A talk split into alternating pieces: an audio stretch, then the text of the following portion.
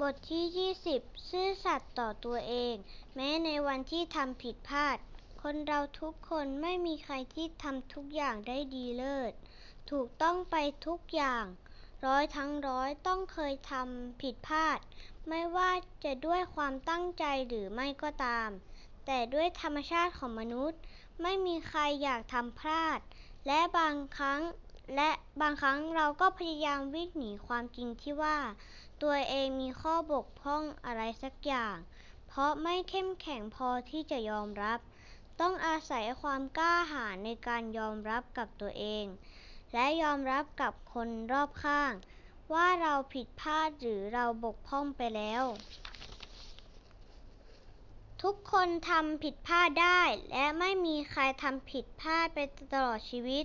มีเรื่องราวของเด็กชายอายุ7ขวบคนหนึ่งที่อยากมาเล่าให้ฟังเด็กคนนี้เป็นนักกอล์ฟเยาวชน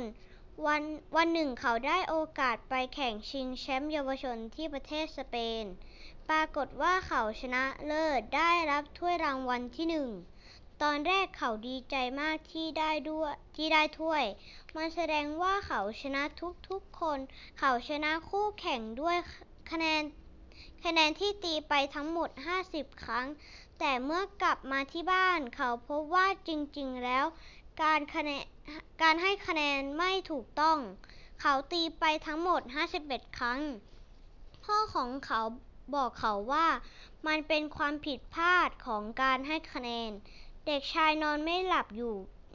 ยู่หนึ่งคืนจนตอนเช้าเขาก็ตัดสินใจบอกกับพ่อว่าเขาอยากจะคืนถ้วยรางวัลเพราะความผิดพลาดนี้เขาไม่สมควรจะเป็นผู้ชนะการแข่งขันเขาเขียนจดหมายด้วยลายมือตัวเองไปถึงคณะกรรมการเล่าถึงเรื่องจริงที่เกิดขึ้นการกระทำของเด็กชายกลายเป็นข่าวหน้าหนึ่งของหนังสือพิมพ์ในสเปนชื่อจริงของเด็กชายคนนี้คือยาโกโนโรมาเตโอไม่ใช่เรื่องง่ายถ้าคนอื่นๆเจอเหตุการณ์แบบเด็กชายเพราะความจริงที่เกิดขึ้นนั้นไม่มีใครรับรู้นอกจากตัวเองกับพ่อถ้าจะไม่บอกใครก็คงไม่เป็นไรถ้วยรางวัลที่ได้ก็ถือเป็นกำไรชีวิตเดาว่ามีบางคนที่คิดแบบนั้นในเส้นทางของการไปสู่ความฝันอาจมีบททดสอบให้ต้องตัดสินใจอยู่บ่อยๆเป็นความท้าทายต้องอาศัยความกล้าหาญและเข้มแข็งหากรักษาความซื่อสัตย์ไว้ได้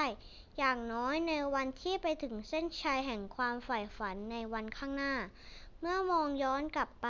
คนๆนั้นก็จะมีความภาคภูมิใจเต็มร้อยกับความสำเร็จที่ได้รับแม้อาจจะถึงเส้นชัยช้าหน่อยก็ตามจบ